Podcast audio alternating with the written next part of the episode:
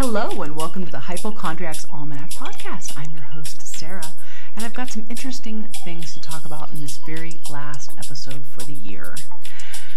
First, though, before we get started, we need to talk about a few little disclaimers. We are not doctors, nurses, or medical professionals of any kind, so please don't take what we say on the show as medical advice. If you do have a medical issue, please see a doctor. We're not here to diagnose you or treat any of your health conditions. So, there's that. Let's jump right into the show. I've got a lot of really interesting stuff to talk about today. First and foremost, I have an article by an author by the name of Terry Peters, and it's called What is Anxiety? Why a night of drinking alcohol can lead to anxiety symptoms the following day. Curious why the day after a night out drinking you feel more sped up and anxious than usual? You're not alone. The term anxiety is growing in popularity and may just be replacing the physical symptoms of hangover as the most dreaded post-bender consequence there is. According to an addiction medicine specialist who works with the online alcohol treatment program Monument, late-night revelers often experience symptoms of anxiety like an increased heart rate and difficulty breathing the day after they overindulge in alcohol. So what causes this? The anxiety symptoms are from the alcohol leaving your body, Yoon tells Yahoo Life, explaining that the process is a withdrawal cycle. When an individual drinks alcohol, their brain becomes excited and produces pleasurable feelings. Once the alcohol wears off, your brain goes into overdrive, seeking more of the substance. For many people, it lasts until they start drinking again, and it's a negative cycle, says Yoon. For binge drinkers, it's a little bit worse because their brains get sensitized to alcohol. When they drink, their brain is happy, but when they stop drinking for a period of time, the brain reacts with anxiety symptoms until they start drinking again. What are anxiety symptoms?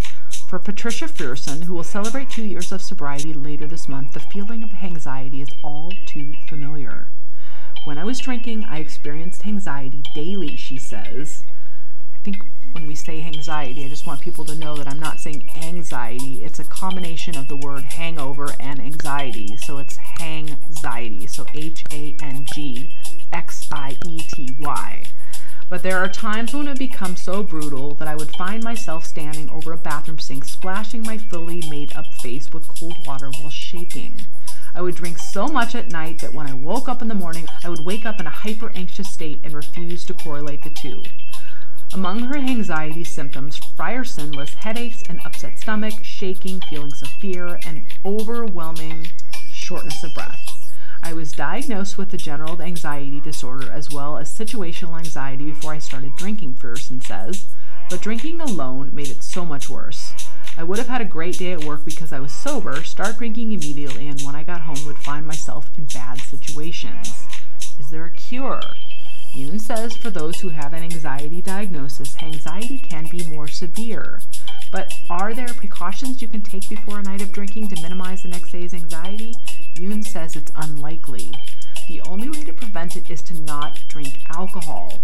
If you do drink the following day, you can drink plenty of water and eat because they will make you physically better, and then try things people usually do for normal anxiety like deep breathing exercises or relaxation exercises that can be very helpful. But there isn't much you can do besides not drinking to prevent those feelings of anxiety. Tara Schuster, an entertainment executive and author of By Yourself, The Effing Lilies, who speaks candidly about her relationship with alcohol in her best-selling book, says, putting an end to drinking alcohol once and for all may be the best way to cope with anxiety. When I drink, what I've noticed is the very next day, even if I'm in a good place, I'm more anxious. Alcohol is a depressant, and when S goes wrong, there's not time to take the edge off. The edge just might be keeping you from the abyss. So whenever I'm dealing with a difficult situation or I'm emotionally dysregulated in some way, I absolutely 100% do not drink. In addition to feelings of anxiety, Schuster says drinking alcohol often messes with deep sleep patterns and makes her physically unwell. In her book, she shares one of her personal rules about consuming alcohol is that she doesn't drink alone, so she's barely drank at all during the pandemic.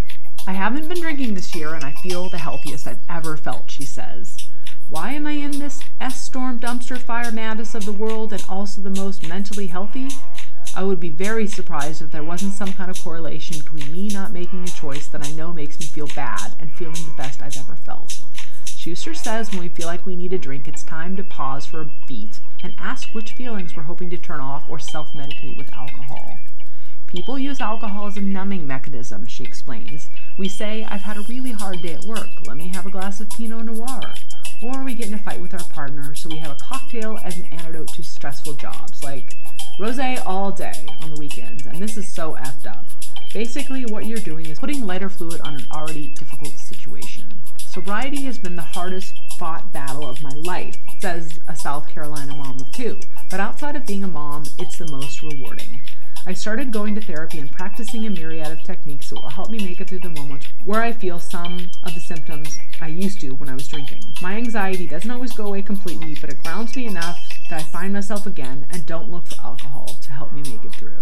Interesting that there's a term for that now. Next article. Your mental health may be messing with your gut. And this article is by Ariel Wegg. Experiencing anxiety can look different for everyone, and while some are experts at managing their anxiety, when your mind races, causing symptoms at really inconvenient times, like a desperate need to run to the bathroom right before your big presentation, you may need a little extra support. After all, poop waits for no one. But what is anxiety poop, and does anxiety really make you poop? Anxiety is essentially excessive worry that's unusually irrational, at least to some degree, say doctors. In some situations, short-term anxiety can be helpful, like when we tense up and become more aware when driving in dangerous conditions. But in scenarios when anxiety is chaotic, meaning there's no imminent danger to actually be worried about, it can become harmful.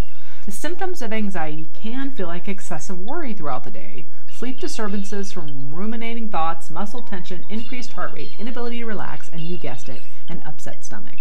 We asked experts to break down exactly why this happens and what you can do to finally get relief. Why does anxiety make some people poop? Though more research is needed, science points to stress, anxiety, and anxiety disorders having a pretty important impact on your physical health. Chronic stress can lead to issues with your immune system and increased risk for heart problems and more. But this is especially true when it comes to your stomach due to the gut-brain axis. The gut-brain axis is the physical and chemical interaction between your gut and your brain. We do not know if stress and anxiety cause GI distress, the other way around, or both. But there is a definite correlation between the two. What's more, your gut produces 90% of the neurotransmitter that regulates mood called serotonin, directly impacting your mental state. So in what ways do disturbances in your brain impact your stomach? Anxiety can contribute to an upset stomach and problems with bowels, which can also impact appetite and energy levels. This happens because our microbiome can change in different ways during stressful times, like changes in stomach sensitivity can cause abdominal pain. An increase in stomach acid by stress can cause acid reflux or nausea, and changes in your microbiome can lead to constipation, flatulence, bloating, diarrhea, and more. This works in both ways. A change in your microbiome can make someone more anxious, stressed, and depressed as well.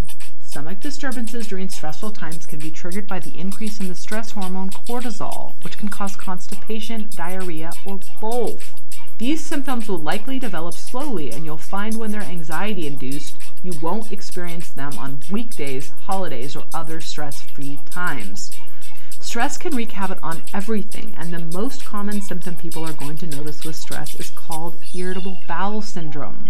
It's a spectrum of disorders that everyone is going to experience differently because we all experience stress differently. So how do you keep your gut healthy? The first step to relieving your stomach from anxiety-related GI issues is to rule out any larger problems like food sensitivity. One of the best ways to give your stomach relief from GI issues during stressful times is to consistently support your gut's overall health. Here are some ways you can do that. Eat smaller, more frequent meals throughout the day. Enjoy your meals slowly in an environment without stress or distractions.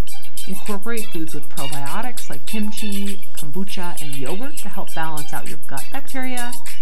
Incorporate different foods in your diet to help diversify your gut microbiome. Use herbs like stomach relaxing teas to ease symptoms. Incorporate more whole foods like vegetables, fruits, legumes, and whole grains into your diet.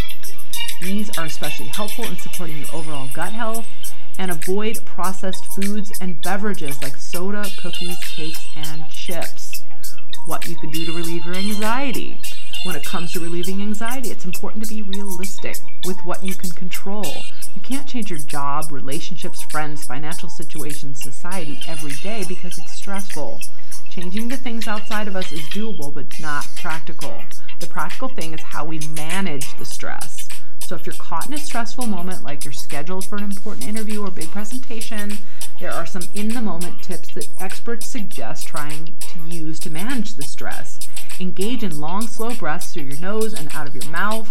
This can be a challenge during the mindset of anxiety, but breathing this way will help reduce your heart rate and blood pressure. Additionally, experts recommend focusing on reality and not overthinking things. Anxiety can also build up over time, so experts suggest incorporating these tips daily to help decrease the symptoms of anxiety. Number 1, eat balanced meals. Number 2, aim for the same bedtime every night. Number 3, integrate relaxation exercises into your daily routine. And number 4, schedule cardiovascular exercises to help flush stress hormones out of your system. 1, to seek help. If you're finding your mental health is impacting your day-to-day activities, seek the help of a mental health professional. A gastroenterologist can also be great help in determining the cause of your stomach issues and rule out other major illnesses that may be impacting your health. If you've been experiencing symptoms for longer than 2 or 3 days, doctors can perform tests like colonoscopies or blood work to rule out other issues. It is essential if you're experiencing dangerous symptoms like blood in your stool or abdominal pain to get them checked out. Additionally, symptoms like extreme weight loss, fever, severe symptoms that may be getting worse, or a family history of colon cancer are all reasons to visit the doctor. When you have these symptoms, it's a diagnosis of exclusion, say doctors. We want to exclude celiac disease or something more serious. Additionally, if you're worried about food sensitivity, you can work with a registered dietitian to follow a systematic elimination diet. This typically includes temporarily removing common trigger foods from your diet like lactose, garlic, onions, and some other fruits and vegetables to determine if you're hurting your gut. The diet is not a forever diet. The purpose of any form of an elimination diet is to eventually reintroduce those suspected foods one at a time to determine specific triggers and then expand the diet as tolerated. So, if you're experiencing anxiety and you're feeling it in your gut, see a doctor. They can help you kind of formulate a plan to try to get that fixed. Next article. This one came out in the Miami Herald, and it's called Gum Disease Could Be Linked to Mental Health and Other Chronic Illnesses. Allison Cutler wrote this one. Your dental and mental health could be linked, along with a host of other conditions, a new study from the United Kingdom found, calling the connection between gum disease and chronic illness a substantial public health burden. In the study, published December 19th of this year in the BMJ Open Journal, researchers assessed mental health data from January 1995 to January 2019 to try to identify an association between periodontal diseases like gingivitis and periodontitis and chronic diseases, including mental illness and cardiovascular and autoimmune diseases. The study indicated that there was a link between these. In this cohort, periodontal diseases appear to be associated with an increased risk of developing cardiovascular, cardiometabolic, autoimmune diseases, and mental ill health. Researchers concluded in the study, periodontal diseases are very common, therefore an increased risk of chronic diseases represents a substantial public health burden. Periodontal diseases are the result of infection or inflammation of the gum and bones that support the teeth, according to the Centers for Disease Control and Prevention. Gingivitis is the less severe stage of disease, while periodontitis can result in bone or teeth loss. Gum disease and tooth decay are the two most prominent threats to dental health, the CDC says, and yet it's all too common. Almost half of adults 30 years or older in the United States have some form of periodontal disease, and over 70% of adults older than age 65 develop it, according to the CDC. The universal challenge of maintaining dental hygiene was not dismissed by the researchers. Poor oral health is extremely common, both here in the US and the UK and globally. When oral ill health progresses, it can lead to a substantially reduced quality of life, say doctors. However, until now, not much has been known about the association of poor oral health and many chronic diseases, particularly mental ill health. The study compared 64,379 adults with a recorded diagnosis of periodontal disease to a group of 161,000 adults with periodontal disease. The groups were paired by age, sex, deprivation levels, which included information on unemployment, household overcrowding, car ownership, and registration rates. Researchers then used logistic regression models to assess the odds of having chronic diseases between both groups. The results showed that the group with periodontal disease had a higher likelihood of having a diagnosis of cardiovascular disease, cardiometabolic disease, autoimmune diseases, and mental illness, like depression and anxiety. Based on the 9.9% of those diagnosed with periodontal disease were identified to have cardiovascular disease, compared to the group with periodontal disease, 7.4%. Of the group with periodontal disease, 29.7% were reported to have mental illness, compared to 19.5% of the group without dental disease. Our study demonstrates a significantly increased risk of all mental health illnesses in patients with periodontal disease, the study stated. Furthermore, within the same periodontist cohort, there was a significantly higher risk of developing depression. This provides further evidence for the potential physiological impact of periodontal diseases and an issue that is underreported in literature. The study notes that its limitations for research were that all the diagnosis and mental information were contingent on whether they were accurate in the database. It also noted that while it took eligible patients diagnosed with periodontitis by general practitioners, they are not typically the ones responsible for identifying gum disease. Other studies have offered insight about how dental health can affect other parts of the body and immunity. In a study earlier this year of about 34,000 adults, researchers found that those with more tooth loss faced 48% higher risk of cognitive impairment and a 28% higher risk of dementia. Dental health may also impact COVID-19 cases. One study published last year in the U.S. National Library of Medicine suggests that there may be a link between poor oral hygiene and severe COVID-19 cases, considering high amounts of bacteria in the mouth when dental hygiene is not practiced. Since the lungs and mouth are constantly circulating bacteria between them, poor oral hygiene can play a part in respiratory infections or post-viral bacteria complications, the study reported, and maintaining proper hygiene is critical to prevent airway infections. Meanwhile, we recommend that oral hygiene be maintained, if not improved, in order to reduce the bacterial load in the mouth and the potential risks of bacterial superinfection, the study said. Bacteria present in patients with severe COVID-19 are associated with the oral cavity, and improved oral hygiene may play a part in reducing the risk of complications. More people stopped going to the dentist at the start of the COVID-19 pandemic, too. A study from September 2020 reported that dental services fell by 75% within March 2020 and 79% in April. From February to March 2020, tooth decay and cavities rose from 5th to the 4th most common dental diagnosis in urgent care centers. Periodontal disease was ranked 6th. For those looking to improve their oral hygiene and get a head start at preventing dental disease, the National Institute of Health has tips and tricks for staying healthy.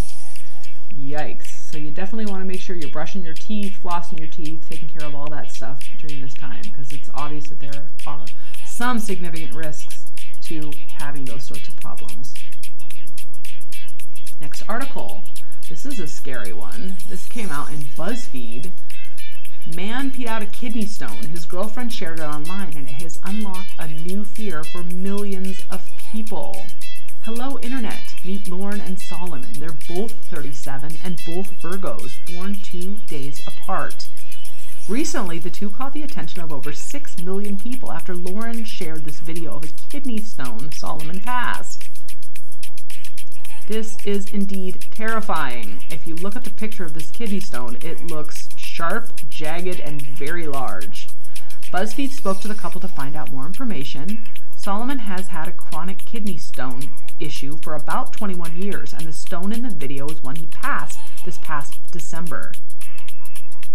And although the kidney stone looks enormous in the video, it's actually measured at 5 millimeters, which is still big for a kidney stone. 5 millimeters may not seem big, but when it's a jagged rock making its way through your uterus and then out of the urethra, it sure does feel big, Solomon said. In the video, I'm poking the stone with a pair of tweezers. With the video being magnified, many folks thought I was using a pair of pliers, and they thought the stone was the size of a thumb when it was not. Solomon says he feels lucky that this particular stone didn't require him to have surgery, as the other ones in the past have. I currently have at least 4 large stones in my kidneys that range from 6 to 9 millimeters, which will be surgically removed because they are less likely to pass on their own and could cause swelling of the kidneys, which may lead to kidney damage. Solomon and Lauren answered a few questions to comments they had on TikTok. They said many people were making incorrect assumptions, presuming Solomon's lifestyle habits like drinking soda or energy drinks, which he doesn't drink by the way, caused his kidney stone. A lot of chronically ill people get this sort of feedback, and that's a little bit ableist. It's normal to try to problem solve, but more often than not, chronically ill people are very well versed in their illnesses and probably have tried a bunch of things. It ends up sounding like we're being blamed, and that's not helpful or supportive, Solomon said. He added, I've been seen many times by doctors, had many tests, and tried many ways to prevent this from happening over the past 21 years, but unfortunately, this seems to be genetic. Those commenting don't know that I'm a master level nurse, which is an MSN, PHN, or RN, so I have a really good grasp on how the renal and urinary systems work and various treatment options. Although Solomon did get some unsolicited advice, others actually thought the kidney stone was a crystal. A lot of people thought we were on crystal TikTok. My favorite comment was someone saying he should turn it into an engagement ring. We had a semi-serious discussion about me not wanting that, Lauren laughed. To learn about kidney stones in general, BuzzFeed spoke to Dr. Crystal W. Savis, who is a Harvard internal medicine resident physician. Dr. Savis explained that kidney stones, which may also be called renal calculi, or a number of other things, are common and on the rise in about 11% of men and 6% of women who experience them at least once in their lifetime. Kidney stones are mineral deposits that can persist in your urinary tract. Stones form when calcium that is usually dissolved or absorbed in the body enter your urine and form a crystal. Kidney stones can range from the size of a pebble to that of a golf ball. For instance, for reference, the 5mm stone Solomon passed was likely about the size of a pencil top eraser.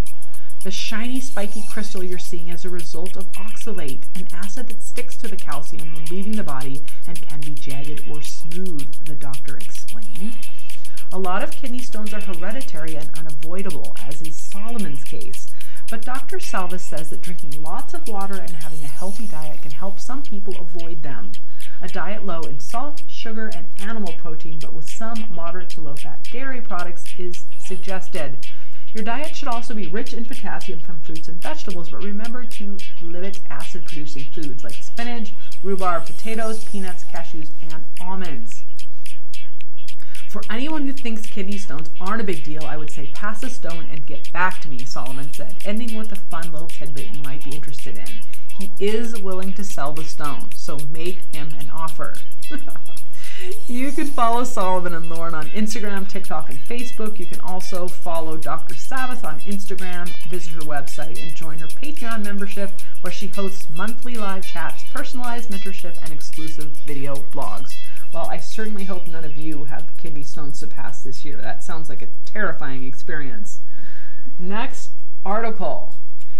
Older adults with moderate alcohol consumption may have decreased risk of heart disease, study suggests, and Amy McGorry wrote this article.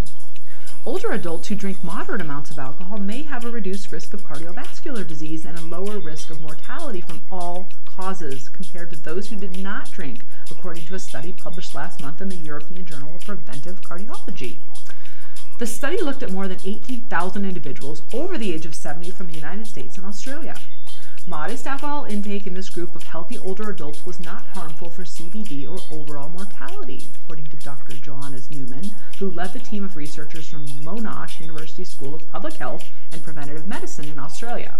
The lead author of the study also said further research is warranted to evaluate causal biological effects of alcohol on health and possible behavioral advantages of social drinking and engagement, according to the release. According to a news release, it is the first study to explore the association of alcohol consumption on heart health and mortality from all causes in initially older, healthy adults. The researchers noted in the release that although excessive alcohol consumption is a major risk for mortality and is a leading contributor to global burdens of disease, prior studies suggest that moderate alcohol intake may be associated with decreased risk of events related to cardiovascular disease. The author said that the evidence is based on data from younger individuals and older adults is lacking, according to the published results. Thus, we sought to investigate the risk of CVD events and all-cause mortality associated with alcohol consumption in initially healthy, older individuals. Newman and his research team looked at data from almost 18,000 participants who were over the age of 70.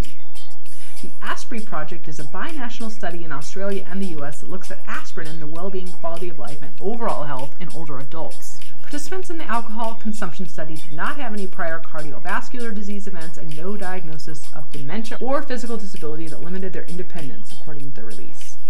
Cardiovascular disease, or CVD, events included in this study were defined as non-fatal myocardial infarction, coronary heart disease death, stroke that is fatal and non-fatal, non-coronary cardiac or vascular death, and hospitalization for heart failure. The authors of the published peer-reviewed study said participants were asked in a self-reported questionnaire about how many alcoholic beverages they consumed each day and how many days a week they consumed alcohol. The study did not include individuals who drank alcohol and stopped for health reasons. Alcohol intake was measured in grams per week, and a standard drink was considered 14 grams for U.S. participants and 10 for Australian ones. The researchers followed the participants for an average of 4.7 years and found a reduced risk of CVD events for people who consumed alcohol in the amount of 51 to 100 grams a week. In Australia, that equivalent is 5 drinks. In US, it's 3.5 drinks, or 101 to 150 grams per week. That is Australian 5 to 10 drinks and US 3 to 7 drinks. And lastly, 15 drinks for Australians and 7 to 10 drinks for Americans, compared to those who never consumed alcohol regardless of gender. The study authors said the findings also suggested that alcohol consumption of 51 to 100 grams a week, that's 5 drinks for Australians and 3.5 for Americans, was associated with decreased chance of all-cause mortality.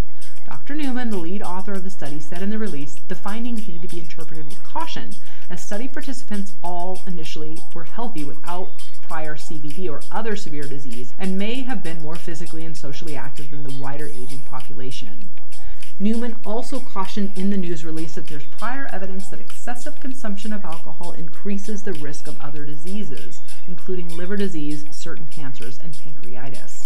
According to the website of the Centers for Disease Control and Prevention, the agency, who did not take part in the study, the 2020 to 2025 Dietary Guidelines for Americans recommend that older adults of drinking age can choose not to drink or to drink in moderation by limiting intake to 2 drinks or less a day for men or 1 drink or less in a day for women on days when alcohol is consumed to reduce the risk of alcohol-related harms. So I think it can be beneficial for everyone to reduce their alcohol intake, but you don't necessarily need to eliminate it all the way. Next article. Tiny device the size of a 5p coin could unlock the answer to fertility problems. This article was written by Matthew Watts. Unexplained fertility problems could be solved by tiny wireless devices, which have been implanted in 2 women in a world first. The 5p sized device, developed by fertility experts and engineers at the University of Southampton, monitored oxygen, pH, and temperature levels inside the womb, something not previously possible. Infertility can be caused by many factors and can impact both men and women, with as many as 1 in 7 couples in the UK experiencing problems when trying to conceive. But in around a quarter of cases, doctors are unable to identify a specific cause, leaving thousands of couples turning to in vitro fertilization, or IVF. However, that comes at a cost of at least £5,000 for a single treatment, which here in the US, I can believe, $10,000 to $20,000 for a single IVF treatment can often be the norm. Usually 2 or 3 cycles are required as well, so it can be quite expensive. But using this new device, clinicians can diagnose the cause of unexplained infertility before any treatment begins, and even find simple solutions to change the condition of the womb, like probiotics or aspirin. But how does it work? The sensor is inserted into the womb by a doctor or nurse in minutes, in the same way a contraceptive coil is implanted, or an IUD is what we call it here, and the device remains in place for 7 days. During this time, it sends wireless data to a microchip in a special set of underwear every 30 minutes. Clinicians are then able to assess the findings and determine if there are any issues which require intervention. The experts behind it said that it has been well received by 2 patients, and the data has been recorded successfully with little discomfort. It is believed the breakthrough could lead to clinicians being able to assess the health of the womb in a similar way to taking a patient's blood pressure, enabling quicker and more tailored care. New devices could drastically change the fertility outlook. The technology was invented by Professor Ying Cheong, a reproductive medicine specialist, and bioelectronics engineer Professor Hywel Morgan, both of the University of Southampton. It is now being developed by Verso Biosense, an Oxford-based women's health company. Currently, fertility tests take time. Some couples may not receive a diagnosis for their issues straight away or at all, and there has been to date no reliable way to understand how the womb environment affects fertility, says Professor Cheong. With this device, we have for the first time the ability to understand precisely what is happening in the womb, with the possibility of taking swift and simple interventions as a result that could drastically change the fertility outlook. Our aim and our belief is that we can get to a point where the technology that it can be seen as no different to taking a patient's blood pressure, giving us a great insight into potential problems earlier and in a less invasive way. The result can be huge in that if we know, for example, a drop in pH levels could be related to bacteria in the gut, then a person may benefit from probiotics, while poor oxygen levels could be altered by aspirin to increase blood flow. The device is currently being studied as part of a large funded trial in the UK by the National Institute for Health Research, with 18 more participants needed to complete this stage. Professor Cheong added, if we can prove this device works successfully and is comfortable and safe, then we have the ability to make big changes to fertility care across the UK and internationally, and help give many more women the best chance of conceiving. So far, the device has been well received by patients, data has recorded successfully, and there was low discomfort. So overall, very encouraging, and we're moving closer to being able to improve fertility care quite considerably.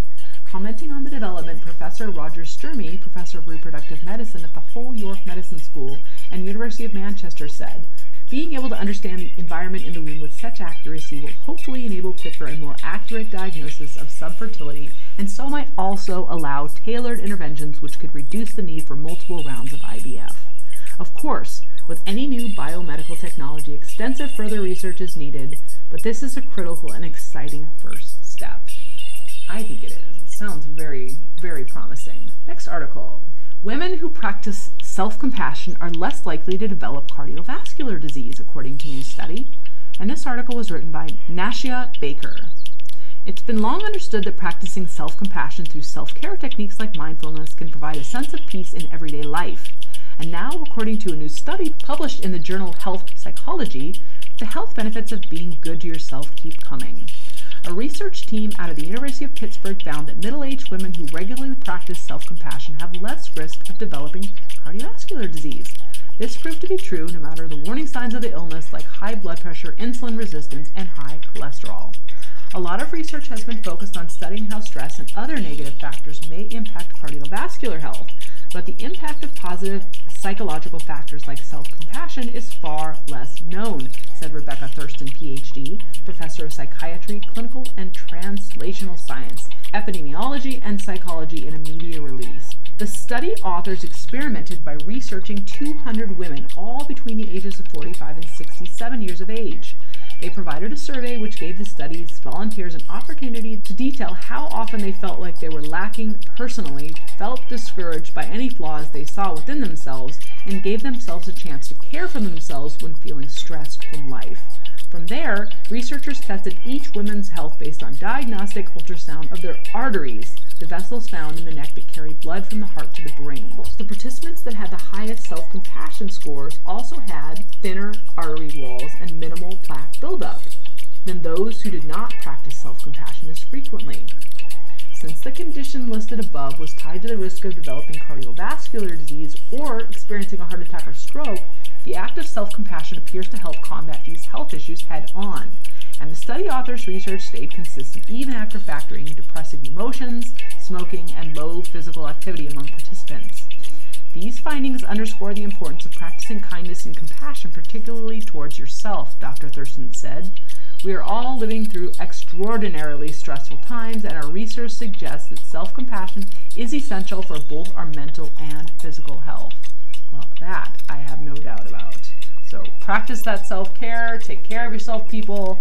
That's it, folks. If you have any questions, comments, or suggestions, you can contact us at our email. We're at hypoalmapodcast@gmail.com. We do occasionally post on social media as well. We're at podcast.addict. Please rate, review, and subscribe as well. It helps our little podcast pop up higher in the ratings for people who are looking for content like this. I just want to do a special shout out and a special thank you to everyone who has supported this podcast throughout the year.